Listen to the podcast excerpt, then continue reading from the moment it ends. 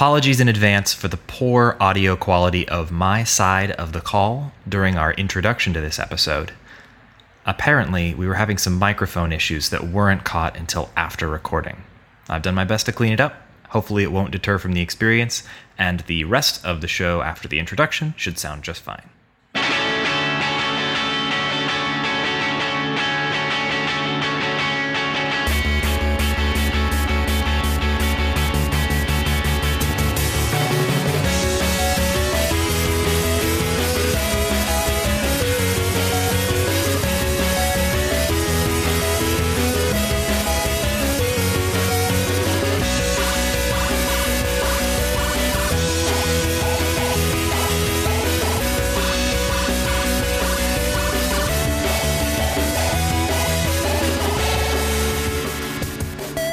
Welcome back to the Short Game. This is the show where we discuss fitting games into your life, games in all its forms. This is actually episode 9B, a follow up and continuation of our board game special.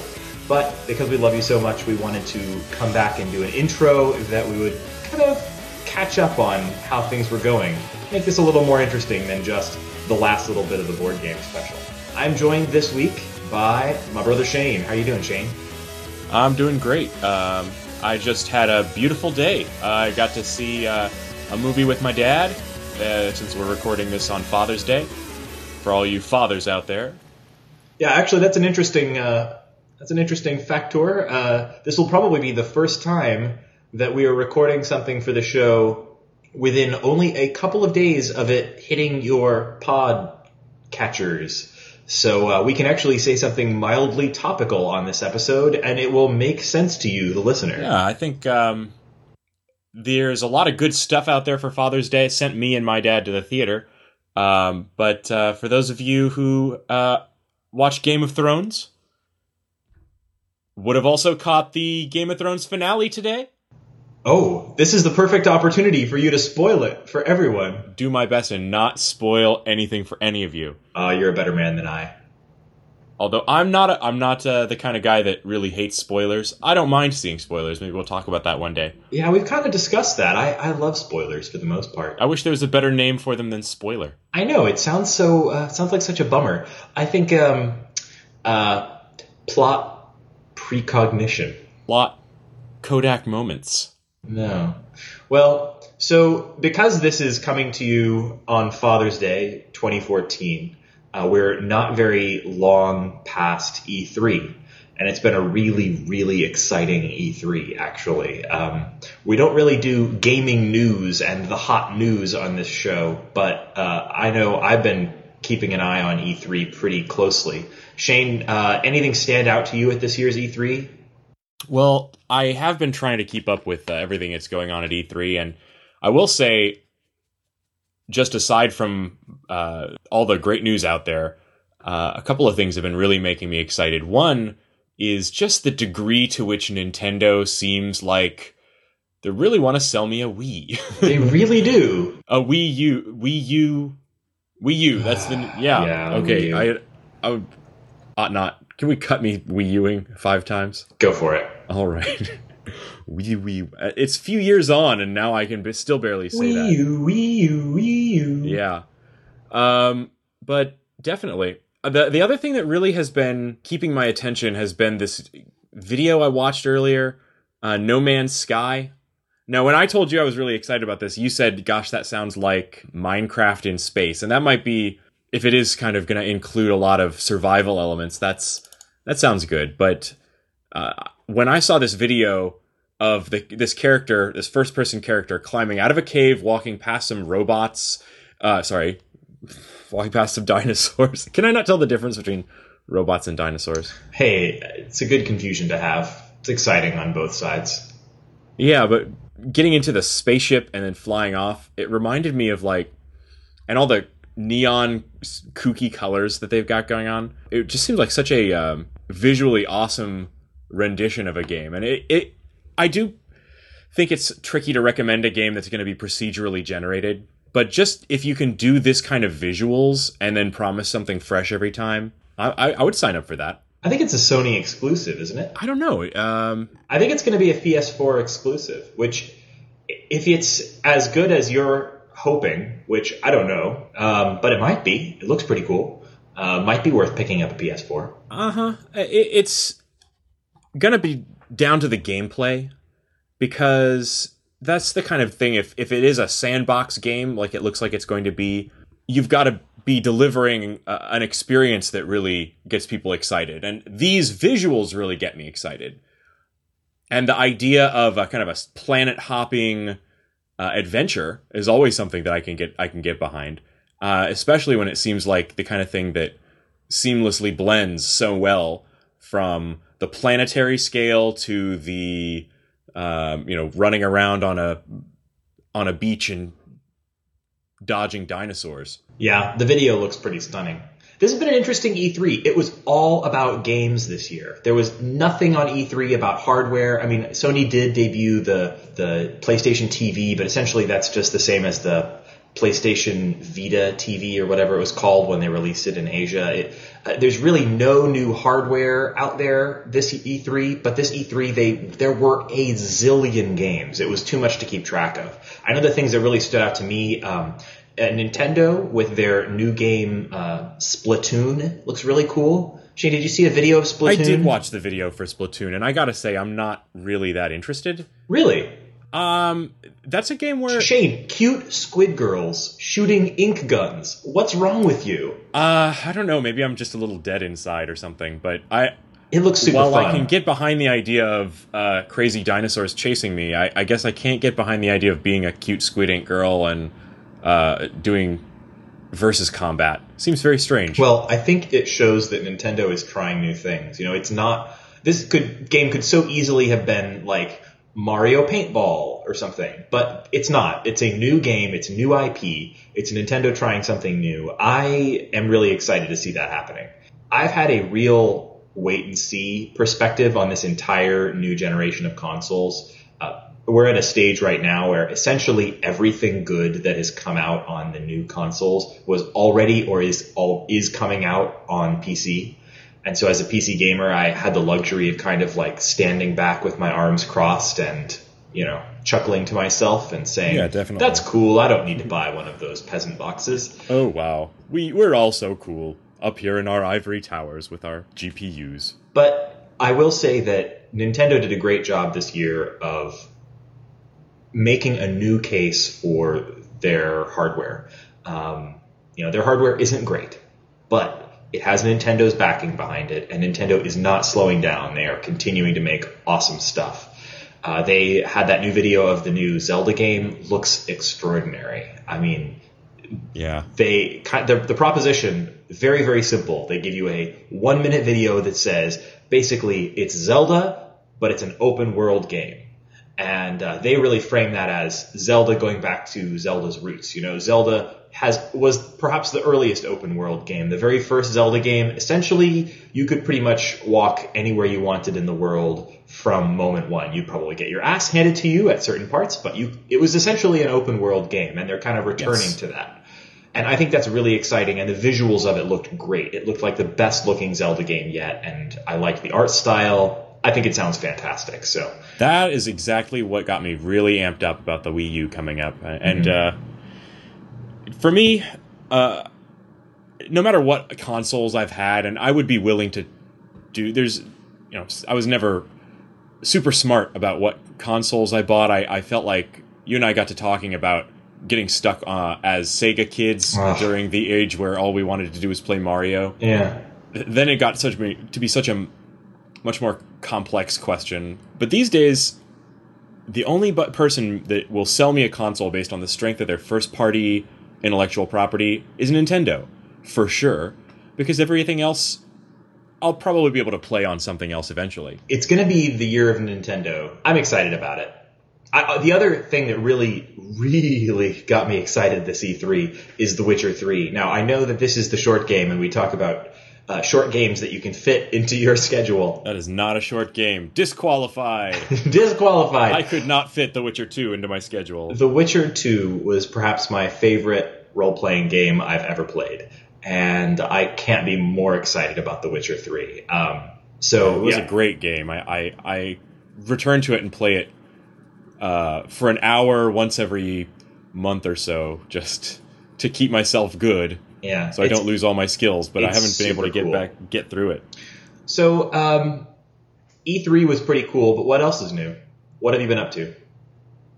Um, well, I said I went off to that uh, that movie. Oh, Uh, right. that was fabulous. the, Edge of Tomorrow. Yeah. Tell me about it. Yeah, it's a killer movie, and the I think it would be interesting for any of our audience members, anybody who loves video games, uh, because I feel like this was the ultimate video game movie. It was like the perfect video game to movie adaptation that was never originally a video game. What do you mean by that?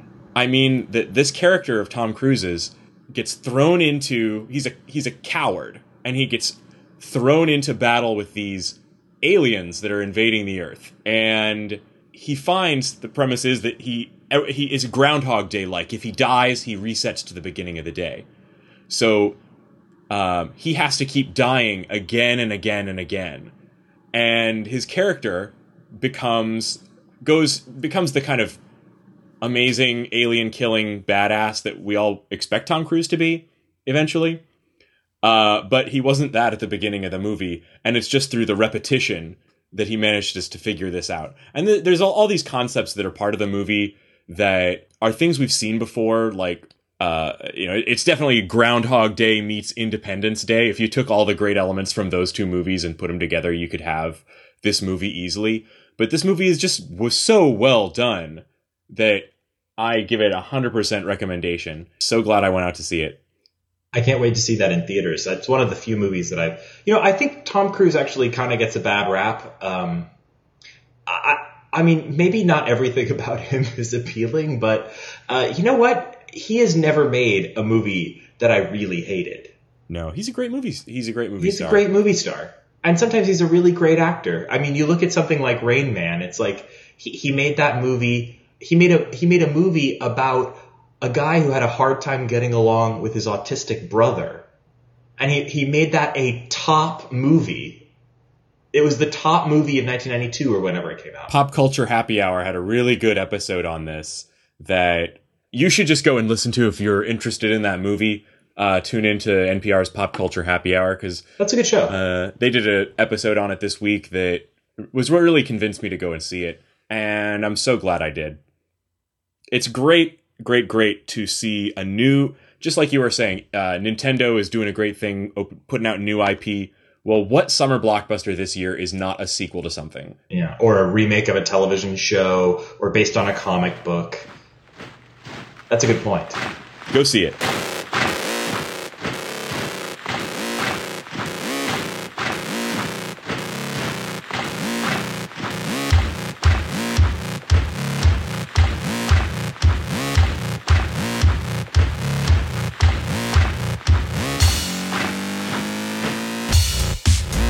Well, keeping things moving, I know that we've got our part two of our board game special that we're leading into here, and I want to make sure we get right to that and don't keep this intro segment too super long. But, um, but as this is a video game show, I was hoping we could both chit chat a little bit about a short game, a great short game that we've both played and enjoyed.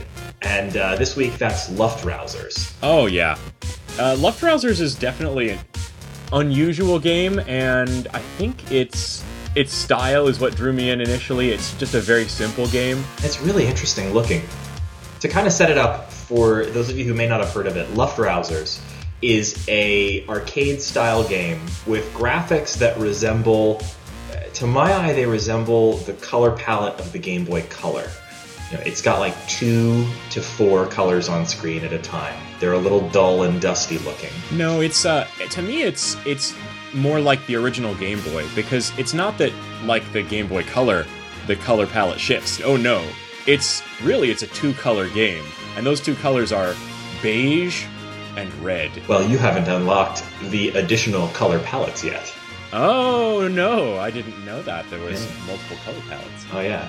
It's a it's a game where you're flying a Luftrauser, which in the world of the game, and actually the world of the game is a uh, is a is a strange um, mashup. I, I- I'm not exactly sure how to describe it, but you're you're playing. I'm not sure how much world there was around this game. Yeah, there's not a lot. uh, except that I appear to be a Nazi. Yeah. Who flies a bizarre aircraft. That made me initially uncomfortable with this game to realize that this was a game in which I was going to be cast as as many Nazis as I've killed in video games. Um, I booted this up and and suddenly uh, now I'm some kind of Nazi air ace. Except there's no real swastikas. You're not actually a Nazi. you look just like a Nazi. Okay. the developers of the game have said that this is a uh, this is a game about a country or you know the air force of a country that is inspired by Germany among other things. It's not really. In fact, there was a small controversy about that, and yeah, yeah they're kind of Nazis, but it doesn't really have a bearing on the game. No, it has nothing to do with it. It's not like uh, I'm I'm a Nazi war criminal or uh, or something. I'm just a extremely oddly outfitted You're piloting a bizarre aircraft fighter pilot. Yeah. Yeah. It's a great two dimensional game, and you're piloting a Luftrauser, which is a special sort of submersible fighter plane. Uh, you're piloting this in two dimensions in an arcade style, and uh, your Luftrauser is customizable with three main parts. You can customize its body, uh, its engine, and its weapon, its gun. And um, you get to unlock a series of different combinations, and you can mix and match these as you play through the game. And actually, that's sort of the best element of the game, in, in my opinion, is that you get to constantly experiment with different parts. There's no truly optimal configuration. None of these is better than any other. You can fit the configuration of your Luftrausser uh, to your play style and also to the goal that you're trying to achieve. It's a it's a typical sort of arcade style game. You're going for high scores, but uh, like some other games that you might have played in this kind of arcade style genre, each time you play, there's a number of challenge goals that you can meet. Mm-hmm. And the challenge goals are really where the game gets its variety because each time you might have a different set of challenge goals that you could try for. Things like uh, kill uh, three battleships or take down an air ace or, you know, different combinations of goals. And sometimes you'll find different configurations of your Luftrausser will assist you in getting those high scores or taking down those uh, those uh, goals more quickly. And as you do those goals, that's how you unlock new parts for your Luftrausser. Oh yeah. I mean, the, uh, there are certain configurations that you know generally weren't terribly useful at all. Like you know one that allows you to detonate your Luftrausser with an atomic blast, killing yourself and everything around you. Not super useful generally, but it's super useful when you have a challenge goal like kill a zeppelin. Yeah, or kill you know 15 things in one second. Yeah. So there, and there's also really great uh, configurations like a, a melee body where you can uh, fly through other ships without taking damage. Uh, you can turn your aircraft into a submarine uh, that can dive under the waves without being harmed. Or there's a gungeon, the gun engine, where your ship is propelled uh, by bullets that fire out the back end. Great stuff like that. Pretty outlandish stuff, but it's all so very simply rendered that uh, you know nothing really stands out about your uh, gungeon equipped submersible aircraft that's darting through the waves and stabbing battleships in their bellies. This is a game that is great for quick pick up and play, which is why I think it's so strange that the platforms that they've chosen, only one of them is a mobile platform. Uh, this game is out on the Vita, um, as well as the PS3 and on Linux, Windows, and Mac OS 10. This game really feels like it would be right at home on any portable system because it's something where each individual play is maybe two to five minutes, maybe 10 if you were just like amazingly kicking ass. Uh, but it's a short, quick fix of a game in a kind of an arcade style. Um, I found myself really liking to kind of dive into this game. If I'm playing some other game and I decide I'm fed up and I'm sick of it for a moment, I'll go and dive into Luftrausers for a few minutes and uh, and shoot down some planes, maybe take on a new challenge goal and play it for maybe 15 minutes at the most, and then go back to something else. It's been a really great palate cleanser in between other games.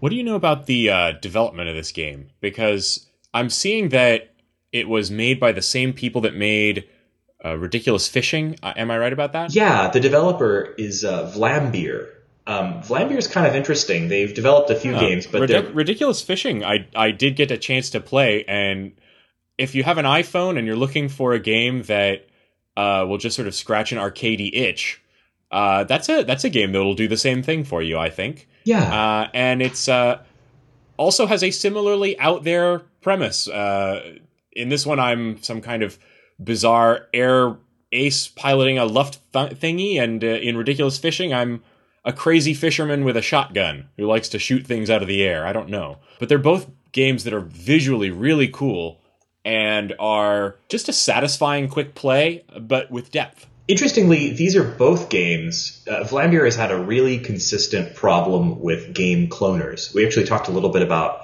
uh, game clones on an upcoming episode and sort of the the moral ground that they fall into. Kind of a odd thing, but um, Vlambeer, when they put out Ridiculous Fishing, had a clone beat their game to market, and it was a big deal in gaming at the time. It really raised a lot of conversation about people cloning game concepts and, and what that means. And they really wrote some really great stuff about it. They, they were really a fantastic developer as far as kind of sharing their thoughts about uh, game development and the industry in general. And for some reason, these poor guys have really had this problem consistently. There was another similar clone of this game before it came out. Um, I guess the cloners really have their sights set on these simple games that uh, that Vlambeer is putting out. Vlambeer, by the way, stands for Flame Bear, and their logo is a bear on fire. Awesome. They're awesome. Anyway, um, the game is awesome. It has this great look of a 90s game, but it has the great feel of a modern game because the, the physics and the gameplay are really tight and fast, and, uh, and it's really just a joy to play. One quick tip if you are trying to kill a blimp, which only appears at certain points in the game, uh, you may not realize this. There's no text in the game that explains this to you. It's really hard to discover. There's a lot of goals in the game about killing a blimp, and the blimp only appears if you kill two battleships. I don't know how you're supposed to discover this. I discovered it from reading that on the internet. Um, drove me crazy. I know that's. I'm so glad to hear that because I could not find this blimp. I was like looking at all these different things and thinking which among these, you know, poorly rendered. Uh, well, no, they're beautifully rendered, but they're very simply rendered items is a blimp. I was trying to guess which is the blimp. You know the blimp when you see it. It is enormous, but you only Okay. find it when you've killed two battleships. It only arrives after you've killed two battleships in a row, and that is that is apparent nowhere in the game. So um, there you go, tip for you. It's only 10 bucks. You can get this game on Steam for Linux, Windows, or OS 10. It's also on the Humble store where it routinely goes on sale. So you can take a look on, uh, on there. It's also on the PS3 and Vita, as we described earlier. And uh, if you do buy it there, it's cross buy. So you can buy it for the PS3 and also play it on your Vita or vice versa. So uh, that's a pretty good value if you've got one or the other of those systems. I think probably the ideal place to play this game would be on the Vita because, like I said, I think it's really a game that would stand out as a great mobile game, something you could whip out and play at you know the drop of a hat. It's really a great sort of quick game to jump into and, and then finish. And I keep returning back to it again and again and again when I get bored or frustrated with other games. It's a great game to just dive into. It's not the kind of game that would tempt me to get a PS Vita, but uh, I would love to play it on something portable. I'd love it if it came out for, I guess, iPad or iPhone. But it's not the kind of game that would play so great on there. It would be tough on the iPad. I think that, I mean, these are clearly developers who know their way around developing for iPhones and iPads. Um, with ridiculous fishing, they just did an amazing job. But I don't know. I don't know how well it would play there. So this was all preamble to part two of our board game special. If you joined us last week, we were discussing uh, board games and how to fit them into your life because you know that's another type of gaming that we're all really passionate about. Uh, we still had a little bit to talk about in this final part of the episode. We'll be talking about Dominion, among other things. Dominion is probably one of my favorite games uh, to play around a table with cards rather than around a computer with game pads. So thanks for joining us again this week, and uh, enjoy the rest of the episode.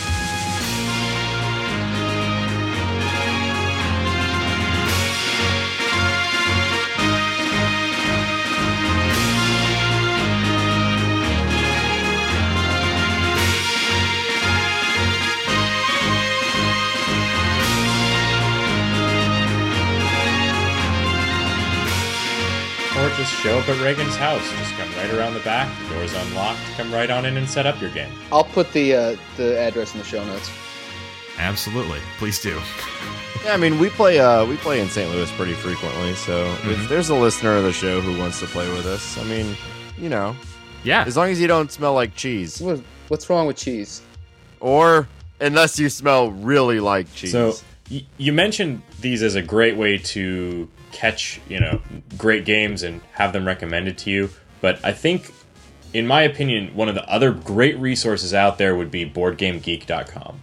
So Oh, absolutely. BoardGameGeek.com is an amazing place to look up games. Once you start getting a sense of what types of games you like, one of the wonderful things about BoardGameGeek.com is that it's essentially the IMDb of board games. And not only do they uh, list games in terms of like user ratings and, oh, this is a good game, oh, this is a bad game, here's some reviews, but they list them in terms of what game mechanics they include. And that's something great is that once you really start getting into board games and deciding what types of games you like, that will be a resource for you to find other games that use similar but different uh, ideas in them. Games that you know you'll like because they're using mechanics that you find fun.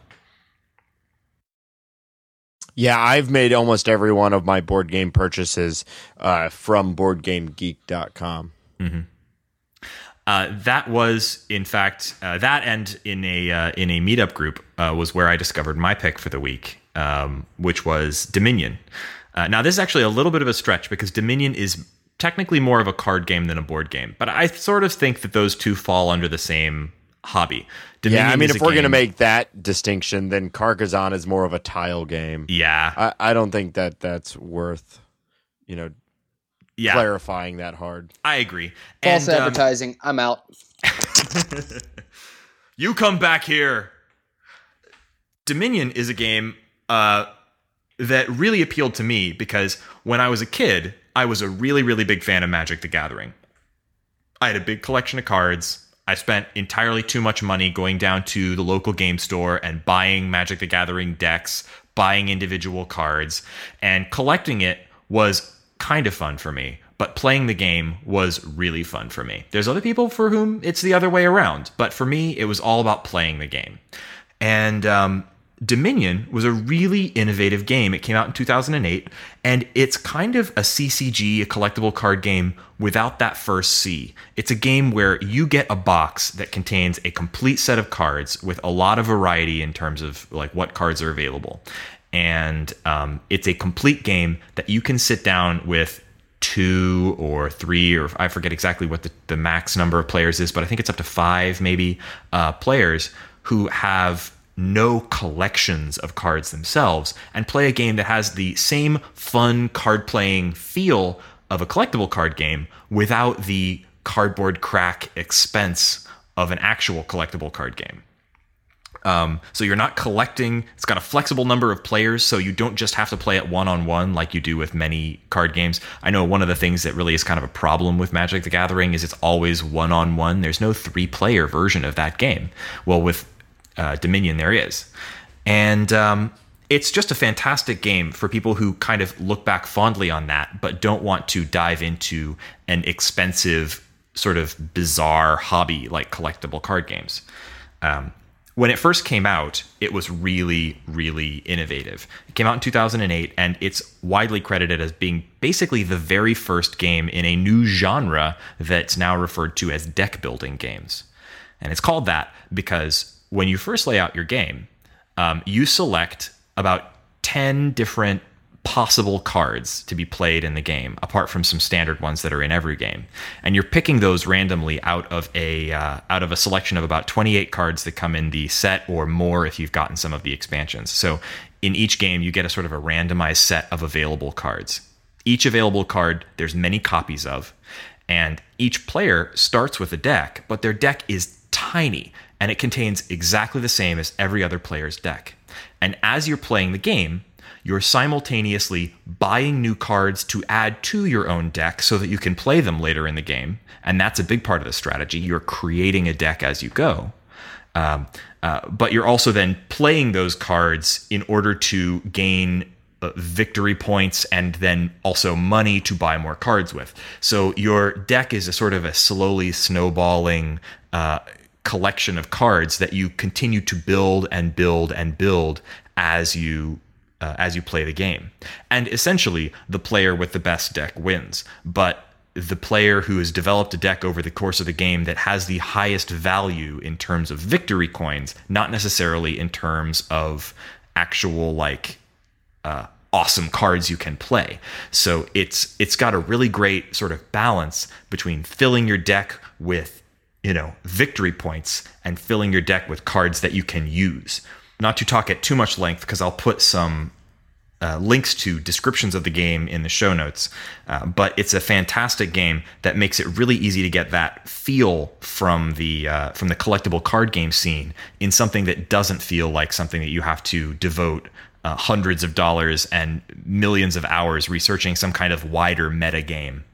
Yeah, it's an amazing I- game. You kind of showed this game to me, and we've played it a couple times, and I really, really enjoyed it. I also have been a big fan of Magic: The Gathering, though I actually came to that very late. Uh, I was not a fan of Magic: The Gathering as a kid, not out of any like you know choice. I just was not something that I was really introduced to. Oh man, Uh, but Dominion to me seems like um, you know there's a big thing within the Magic the Gathering community called the uh, draft. Basically, everybody buys a pack of of of one of the random things. They take the best card, hand it to the guy to the right, and they build a deck out of you know new decks. And it seems to me like whoever created this game realized that a lot of people are having a lot of fun building decks out of you know thin air and built an mm-hmm. entire game out of it. Yeah. and I think it's great. Yeah, and rather than the draft being a sort of a pre-game game that you have to play before you get into the actual game, the draft is the game. You're Yeah. building your deck as you play the deck. That's what's really clever about it. When you buy new cards, you add them to your discard pile, but you are constantly shuffling your discard pile back into your deck and continuing to play those same cards that you've purchased over and over and over and over again. The other thing I'll give you uh, that's that's a good part of Dominion, and I, I didn't play Magic, I, I didn't really like it, but I uh, have an embarrassingly large collection of Star Trek: The Next Generation collectible card game cards. It is embarrassing. I was over at his place recently when he was reorganizing them, and let me tell you, it was uh, it was impressive. He has Now- a very very large table, and uh, it was pretty well dominated by multiple generations of Star Trek. Very impressive. I will say, in my own defense, I hadn't done that in 15 years, and it was cathartic. But uh, Oh, well, man. uh, Siba, there is a deck building game uh, that's a of the Star Trek: The Next Generation. I see. The, the thing is, I, I really enjoyed the first edition. Um, the actual first set of whatever it was, 300 cards that they set out it was an interesting enough game. It was quick enough that you could teach to somebody and immediately sit down and play. The mechanics weren't great, but it, you could play immediately. They released Plus, it about has Star Wars. I mean, excuse me, Star Trek quotes on the Yeah, cards. They, they Star didn't- Wars, shame, shame. But uh, but then they released about ten expansions for it that they didn't plan for it the in the beginning, and you could tell that the rules just got out of hand to a point that they just. I think at one point killed the entire series and said, "Well, we're going to build a new game. You can't use any of the old ones." At which point I said, "I'm Yeah, out." and that's the trouble with collectible card games. There's these endlessly changing uh, landscapes, Uh, and if you want to play competitively, competitively with people who take the game seriously, it, becomes practically a full time job where you're keeping track of what game, what cards are legal to use, what cards are no longer illegal, what ca- what new strategies have been developed based on new cards coming out that change the game in some fundamental way. Whereas a game like Dominion, if you understand the 28 cards that come in the box, you and everyone else at the table with you is on even footing. Well, one thing I will say is, first of all, I never had issue, uh, uh, um, you know, wrangling the rules with people who were interested and willing to play. I was trying to cross that second hurdle. Um, but the thing, but the thing about the Dominion is, it's not, uh, uh, or that that some of the collectible card games didn't do well. Is there was there were the cards themselves, and then there were the rules of the game into which the mechanics of the cards applied. Now, Dominion, I think, really simplifies that to a point that with the vague exception of you're trying to buy victory points with gold, n- all of the mechanics are on those 10 cards. So if you have some, you can play with somebody whose first time it is there and they're saying, How do I do this? Oh, wait, I have to buy victory points. They cost this amount of gold. okay, how do I get gold? And Yeah. you know, you, know You I can essentially read the rules of the game right Every off turn. of the cards. correct. It's a fantastic point because it makes the game really easy to pick up. Um, now, I, I absolutely love this game, and I will play it at the drop of the hat. And it's a it's an easy game to teach to new people, and it passes the Jamie test because my wife will actually play this game with me one on one. That's a, a great success for a game uh, because uh, she's very picky. She will play games based on uh, cooking, and uh, she will play uh, this, and she will play Small World, and, And that's samurai. And samurai yes actually that's true. So um, she's uh, she's a very picky gamer and this is a game that i've convinced her to play and that we both enjoy playing. And she beats me at it routinely which is great. Um, but for those uh, uh, for those people that you have here that are that have been playing before um, uh, or that have not played before and are thinking about picking up the the one thing I'll throw in to absolutely ruin your gaming night is try just buying money. See how it gets you. For those who have tried that and realize that it's the asshole's way to win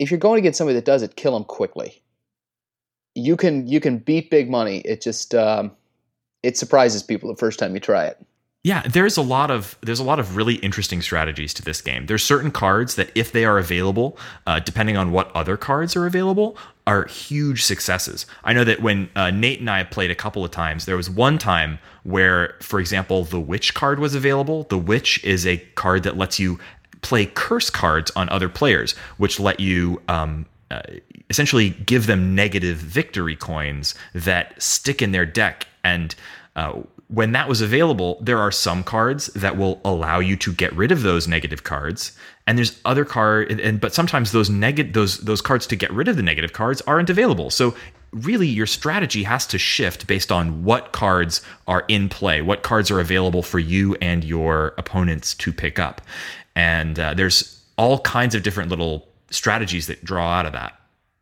that sort of ties into when I play the game. Uh, a a lot of times when I'm teaching new people, I start with the recommended learning collection of cards from the rulebook. And my biggest problem for the game is that with that version of the of the rules, there's essentially no interaction between the players at all. I think that's in some ways kind of good for when you're learning though, because it doesn't let you feel, you know, hurt when someone stomps on your perfectly crafted strategy. It So- also doesn't let an experienced player stomp on you. At the end of the day, Yeah. that that Exactly. So if somebody tries, uh, you know, a a kind of a boring uh, but effective strategy like buying nothing but money cards, uh, they'll do all right as long as there's no player inter- no player on player interaction or ability to you know kick somebody around uh, who's doing that. fratricide, if you will. Yeah. Yeah. Now the other great thing about this game is like Small World, there's a lot of expansions for it. And this game was really built for expansions because of its kind of roots in the CCG kind of, you know, gameplay.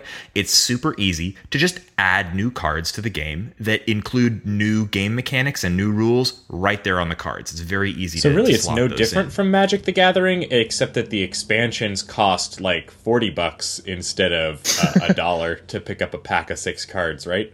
That is true, but there are what like six expansions for this game, and um, And you end up with is- an extra 300 cards, not an extra six. yeah, it does feel like a value. Uh, you really feel like you're getting new exploration on the game mechanic when you buy one of the new expansions. So I, I think that's great. Um, one downside of this game is that it is hard to play online, and that's a kind of an interesting story. I. I when I started playing this game, uh, I really, really wanted to play it against uh, my friends on the internet because uh, so many of my friends aren't here in town, and it can be really hard to get people together for a game of this sometimes even though the games are short and it's easy to teach to new people. Um, so I went immediately and started looking to see, hey, is there an iPad version of this game? Just like there is for Carcassonne and for Ticket to Ride and for some of the other like Small World, some of the other games we've talked about. And unfortunately, there isn't. Um, it's a it would be a perfect game for online play and specifically for the iPhone or iPad because it just would work so well. And for a while, there actually were unofficial versions of this game. Um, there were a lot of developers that had kind of created. It's a very popular game. It's very influential, and uh, there were a lot of imitators of this game. But there's also a lot of people who had created apps that were essentially Dominion for iPad, even used that name. And uh, Rio Grande Games, the company that publishes the game, allowed that. They just let that go for a while. Um, but uh, and there were actually several really good competing unofficial Dominion apps. At some point, uh, Rio Grande Games sold the rights to a company called Goko, and uh, that I think has turned out to be a real mistake. Uh, Goko had a plan to create an online gaming platform based on making games that ran as HTML5 apps. The idea would be that they would run in a web browser and they would run equally well on an iPad, on an iPhone, on a Mac, on a PC, whatever. But um, eh, they didn't run very well. Um, they did create a version that runs on a desktop web browser, and it's still up and works if you want to play it. But I don't recommend it. It's just it just isn't well constructed, and the the pricing scheme for it isn't very fair, and it's just it doesn't feel right.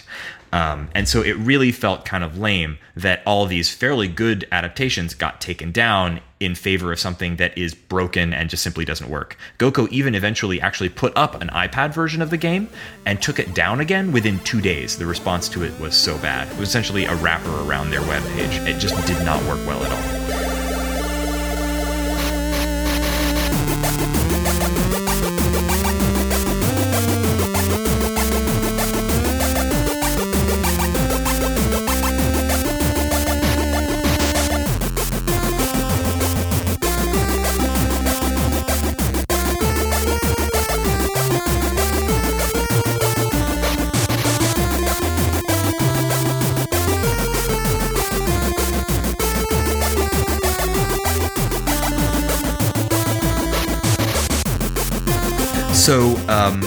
The uh, the interesting part of that though is that because this game was so influential, there have been an absolute ton of imitators of this game. And I've been trying to look around and find what I thought was the most accurate, most Dominion like game that you can play easily over the internet with a good iPhone or iPad app, because that's my preferred way to play board game and card games over the internet. And um, really interestingly, I came across a game that's made by a company called Playdek Games. Playdek has made a lot of really, really good uh, board game to iPad game uh, adaptations. And unfortunately, uh, the version that they chose, or perhaps fortunately, was a game that is essentially a reskin of Dominion. Its game mechanics are identical to Dominion but instead of being a lord managing a kingdom or a you know whatever you are the lord of a manor house hiring maids. And the maids are all uh, in drawn in anime style in a way that really makes you feel like a creep. The game is called tanto cuore um, and it is exactly like Dominion. I'll be putting some links in the show notes and hopefully maybe a couple of photos. But and I've, I've downloaded it. It's three bucks. You can play it on the iPad or the iPhone. It is exactly the same rules of Dominion. In fact, many of the game cards are exactly the same rules as Dominion. But instead of, for example, hiring a moneylender, you hire a French maid wearing, uh, you know, thigh high uh, uh, legging or stockings. Um, and you know it's some themes can really sell me on a game. Some themes could really make me not want to play it. And the fact that someone could look over my shoulder and see me buying or selling french maids just I, you know i'm out i'm sorry I know that's the tragedy of this. Yeah, that's pretty silly. It's actually an incredibly well done adaptation. I, I, decided to give it a shot recently, just out of curiosity, because I, I mean, I just he could, they could, so you can just yeah. turn around and say, curiosity. okay, now it's you're you've got a galactic dominion, and so we're making all the things into aliens. I really you know, wish that, that would be true. fine, a little goofy but cool. So, so yeah, I, I was kind of sad. That said, if you are willing to, if you can play this game only in your home with no one looking over your shoulder, it's super fun. It's uh, it's a how really, many games really well in your closet is that true of, of Raygan? I mean, being honest, and I'm not talking about playing only at home. I'm talking about wearing leggings and. oh, too many. Um, but yeah, if you want to check out a great reskin of Dominion with creepy art uh, Tanto Cuore is it's really uh, what the game had been missing was creepy art. Yeah, yeah. Eh, So, and it actually is an incredibly well done port. Uh, it, it apparently actually was. Um, in, in the uh, Dominion came out in 2008. Tanto Cuore came out as an actual uh, card game exclusively in Japan. Big surprise uh, in 2009. So it is a. Uh, uh, this app is actually an adaptation of that card game rather than just directly ripping off Dominion. Um, but that game ripped off Dominion. It's Dominion. Uh, it's Dominion, except that instead of gold, you buy uh, you buy women with love. That's the, uh, the the currency in the game. It's love. Yeah, it's really awkward. Don't play it in front of people. But it's really it's really well done. It has online multiplayer, uh, both uh, both live. So you're really trying to sell me on these So maids. Raygan- Ah, you're right. You're right. Raygan, no one is tell- ever going to play this game. It's really a shame that they didn't just replace it with I don't know horses or something. I can tell that our strategy of just looking at you until you run out of steam is failing. But uh, I know. I know. It's awful. Raygan, you, you- did you just say you wish it was ponies instead? It would be better. It would be better if it was anything except for for like anime maids in like so Your better little if you ponies? can buy ponies with love. Um, sure, why not? It'd be better than Tanto Cuore's theme. Um, that said, if you can get over Wait, the could you think of anything that would be pretty well done. worse than Tanto Kumari? They Uh, could I, be more I still have a photo of Raygan sitting on the couch watching Love Actually, not the video that you know was popular, but the anime. Love Actually, the Uh, anime. You remember the one about the guy that lived in the like bathhouse? Oh God, you're thinking of Love Hina. Love Hina. Thank God, okay, I'm editing this out because that chapter in my life is closed and never to be reopened. Oh, I'll put the photos for the show notes. Oh dear. Well, um, that was my game pick for the week. Not Tanto Cuore, but instead Dominion. Dominion is a fantastic game. You can pick it up on Amazon for a pretty reasonable amount of money. Uh, or if you prefer, go support your local game store. Uh, we'll put some links in the show notes to where you can find this game online. Uh, but if you can support your local game store, go in, buy a copy of this game, and talk to the friendly people behind the counter and see if there's a local game meetup group that will help you learn the game and play many other exciting games. They're really a great place to explore this hobby and a great place to meet people. Um, one of the nice things about them, though, is that if you don't want to meet people, it's pretty easy to just sit down and play a board game with someone and not have to get to know them in any detail. When I was in New York, I, I got to play a lot of board games with people who I still keep in touch with, and I got to play board games with Lou, who smelled bad and uh, had a lazy eye. Uh, not that there's anything weird about that. Lou, hey, if you're out there, you were a cool dude, Lou, because I would never have talked to you, Lou, if there were any, you know, in You really took a 180 there. You But took a you know 180 on your description of Lou there. It started out all Pl- terrible, playing, then your conscience playing board better. games with Lou was a lot of fun. He was a weird dude. He had some weird stories about having been homeless, but he was pretty good at losing board games gracefully. Raygan, your credibility is going like it's it's it's buried along with those women that you bought with love. Oh, jeez. All right. So now that we've all tanked my credibility as a speaker into microphones, um, does anybody have any final thoughts about uh, board games in general? Did Siba get a game? Siba actually sat here and uh, and I'm gonna I'm gonna bug Shane and I will tempt him with beer and uh, I will I will do a round on Memoir 44 for your for your next round because that that's gonna be that's gonna be fun. Oh, you know, Siba, I remember buying Memoir 44 for you when we um uh, when we were playing a lot of board games together because it was one of those games that I thought this game is to be too hard for me, but Siba is to kick ass at it.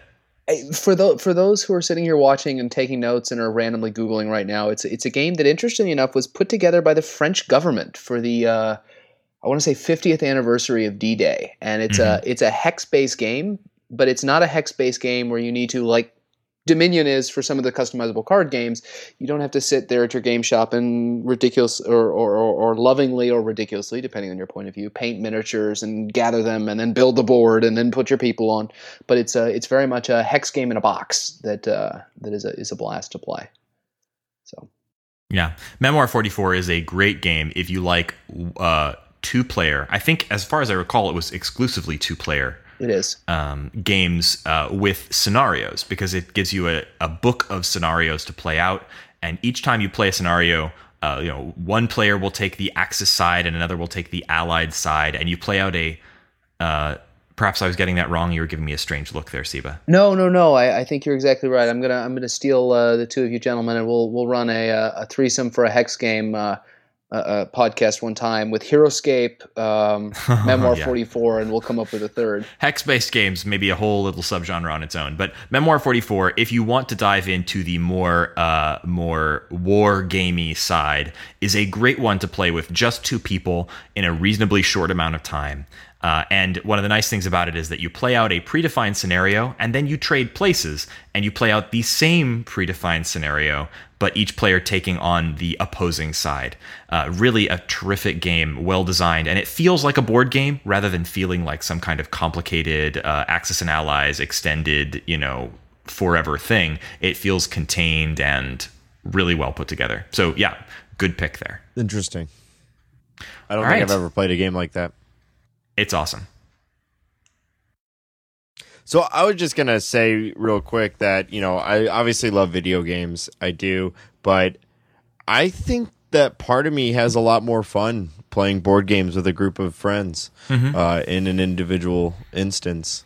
It can uh, be I, a really uh, great way to bring people into gaming as a hobby. I have tons of people that I have played board games with who would never even consider picking up a controller.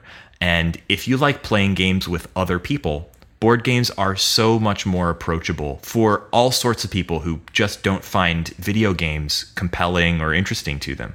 Uh, it's just yeah, a great way to bring people into. Those, I mean, a board gamer. Mm-hmm. Me? Yeah. Um, I know you're a you're a big board game fan, right?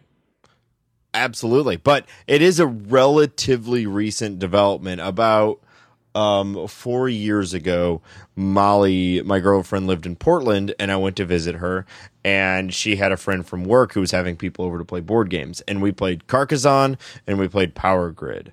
And that was really the first time that I'd ever played anything that would have been considered a Euro game. I immediately went home and bought Carcassonne, uh, taught it to all my friends. We played Carcassonne virtually every night for like six months straight, and then I got I did until you got sick grid. of it. yeah, well, more like we just got more games. Mm. Never really gotten sick of Carcassonne. I'll still play it at any point, but it did kind of culminate. One of the last times we played it, uh, it was when we tried every single expansion that had existed with six people and it took like five hours and it and uh, quite honestly it wasn't even that fun because uh, it just went for so long that's a but marathon i still play it yeah i still play it here and there but that was really one of the last times in a, in a long run of playing a lot of carcassonne but yeah. since then i've i've you know I've expanded my collection and, and sought out new games, and mm-hmm. I, I enjoy it a lot. And, and with the living situation that I had, which was a lot of roommates in and out, and just a lot of people over here in and out, I had a lot of opportunity to teach these games to a lot of different people, and that's why we were able to have, you know, something like. Uh, you know, somewhere at least around 100 games of settlers. And if you look at that scoreboard I was talking about earlier, there's about 10 different names, all that have multiple, multiple wins. Mm-hmm. So we'd have people over, and everybody's just kind of like, do we want to go to a bar? Yeah, we could do that. Or you guys want to play Settlers? Yeah, let's do that, and we'll play a game or two. And uh, that's great. fun. And I miss that about those days. And that's really why these games that we were talking about today really appeal to me. Is that those, these are games that you can get some of that. You know, hey, let's just grab the roommates and haul out the copy of Settlers um, kind of feel, but you don't have to have six people and you don't have to have four hours. Um, so hopefully we've gotten a chance to really give a little bit of an overview of what's exciting for a newcomer to uh, to board games, or hopefully uh, opened up some uh, new avenues for some people. Uh, where can people find these games? Uh, any, I mean, like you said earlier, there's a game store in every city. Even if you're in a small town, I guarantee there's some sort of fantasy shop. Or yeah. Uh, Barnes and Noble actually yeah. has way better than I expected, even more so than Target. It has from the Barnes and Noble that I've been to, you could get uh, they had multiple copies of uh, Small World, mm-hmm. Ticket to Ride, um, Settlers, mm-hmm. the Settlers expansions, uh, Carcassonne. Yeah, a lot of the uh, game shops I've been into have been also um, independent book or comic shops. Yeah. And so that's what led me to the hobby in the first place. Was it my go-to comic shop was also a, uh, a game store. Are you talking about Nans? I'm talking about Nans. Aw, if you're man. out there, Nans. Uh, no one in the shop can tell me why you're called Nans. And I've been in Nans in holds too a long. special place in my heart. That was the first place I ever bought a board game, first place I ever bought a comic book, and probably the first place I ever saw a weird um, middle-aged guy who draws drives a car covered in Santa Clauses every single day of the year. That's not Nans. That was uh that's um No, that's Nans. Yeah, Games and works there. Comics too. yeah it is. Oh my Yeah, my he- he's my behind the counter, man. He's he's uh he's a very opinionated guy when it comes to comic books. He's like Santa Steve or something. Yep, yep, yep, yep, yep, yep. Yeah, he's like a full time Santa. Really interesting guy. Yeah. So, thanks guys for getting together with me. I'm really glad we got a chance to sit down and talk about board games, even though we haven't been able to sit down and play board games together because of our uh, our great distance apart. Um, but I'm hoping that uh, through the magic of the internet, uh, the four of us will be able to pick up one of these games and uh, and ride again here soon. Um, so uh, just uh, so thanks again for joining us. We've been the short game. Uh, Nate, where can people find you? You can follow me on Twitter at Nate STL. And can I uh can I throw out a little plug real Oh, quick for please. something? Uh, this is not something that I'm in, uh, directly involved in, but uh, a couple friends of mine have a really awesome Let's Play series. It's two of the funniest people that I've ever met. They Oh, I have seen a little bit of this, so listen to this. yeah. man. It's uh it's called Game Plus and they do uh it's uh, husband and wife and they do new games, old games. It's really really funny and they have all these like little pop-ups in their videos. It's it's really funny. Hey, I'm Chuck. I'm Megan. Uh, this is Batman Arkham Asylum. This is an old game, but Megan's always wanted to play this, so he said, "Why don't we play this?" Get out of my way, I want in the elevator. That's my terrible Batman voice. That was a Batman voice. I thought you were just like a dog or something. my voice is too high to do an actual Batman voice. I don't know. Rachel! You want another one? Where is she? Where is she? Let's look on YouTube for Game Plus. We'll do. Shane, where can we find you? I'm online at at 8bit Shane on Twitter. Awesome. And uh, I am, of course, uh, your host, Raygan Kelly, and I am at Raygan K. I spell that kind of funny. It's at R A Y G A N K. Siba, do you want anybody net stalking you? You can find me at my home. Yes, which is in Houston, Texas. Please- And we'll list the address in the show notes. Please call first. All right. So thanks, uh, thanks particularly to Siba for joining us for this special board game episode. I think this is a lot of fun. I think we'll probably return to other uh, topics like this in the future. Uh, but next week we'll be coming back at you with another video gaming themed episode in our traditional style. Um, I expect that next week we will be talking about Portal, a game that truly changed the short game experience for all of us. And I know it was a hugely influential game in my gaming life. Uh, and I know I am really excited to talk about it. And I hope everybody else is too. So, uh, Oh, yeah. Nate, Shane, I will see you guys here next week to chat about Portal. And good night. Au revoir.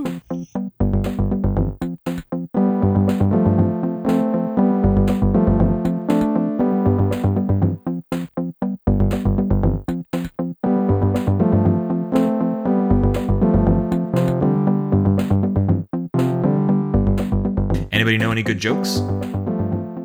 Um, I know one about a centipede. Have I told that one? I don't know. Tell it. So, um, a guy was walking down the street and he sees a. He's on his way to the bar. Uh, he sees a homeless guy uh, with a tiny house next to him, like a little doll house, only smaller. And he, he says to the guy, uh, you know, it's elaborately detailed. He, he stops to look. And uh, the homeless man holds up a cup and says, uh, uh, hey, hey, mister, uh, do, do you want to see my singing centipede for a dollar? And he's like, what? And he, the guy points to the little house. He says, "My singing centipede will sing for you for a dollar." He's like, "Okay." So he gives he gives the guy a dollar. Out comes a little uh, centipede, and it's like dressed up, and it, sings a little operatic aria. And the guy just stands there dumbfounded, just staring at the thing. Um, he says, That was amazing. And then the homeless guy says, You like that? You know, well, for uh, for 500 bucks, I'll, I'll let you take the centipede. You can have him. and the guy says, Oh, okay. You know, he pulls out the money, he gives it to the guy, he takes the little house with him to the bar. And he sits it down on the bar next to his friends. And uh, the, the guy says to his friends, Listen, guys, I- I'm going to show you the most amazing thing that you will ever see in your life. And if you see what I'm about to show you and you don't think it's the most amazing thing you've ever seen in your life, I will give you 50 bucks. But if it is, you have to give me 100 bucks. So the guys are like, "Oh, okay, fine. You know, uh, you don't even have to bet me. I love seeing amazing things. Uh, that's a beautiful dollhouse, but I've seen better." So uh, he knocks on the house. He says, "Come on out, centipede." Nothing. Nothing. So uh, he pounds on the on the roof a little louder. Centipede, come on out. It's time to sing. Centipede, you're on. Nothing. And the guys are starting to. He's starting to ha- have his doubts. You know. Uh, he reaches down and he opens the tiny little door, and he looks inside. He says, "Come on, centipede!" And out one of the top windows pops a little centipede head, and he says, "Hold your horses! I'm putting on my shoes."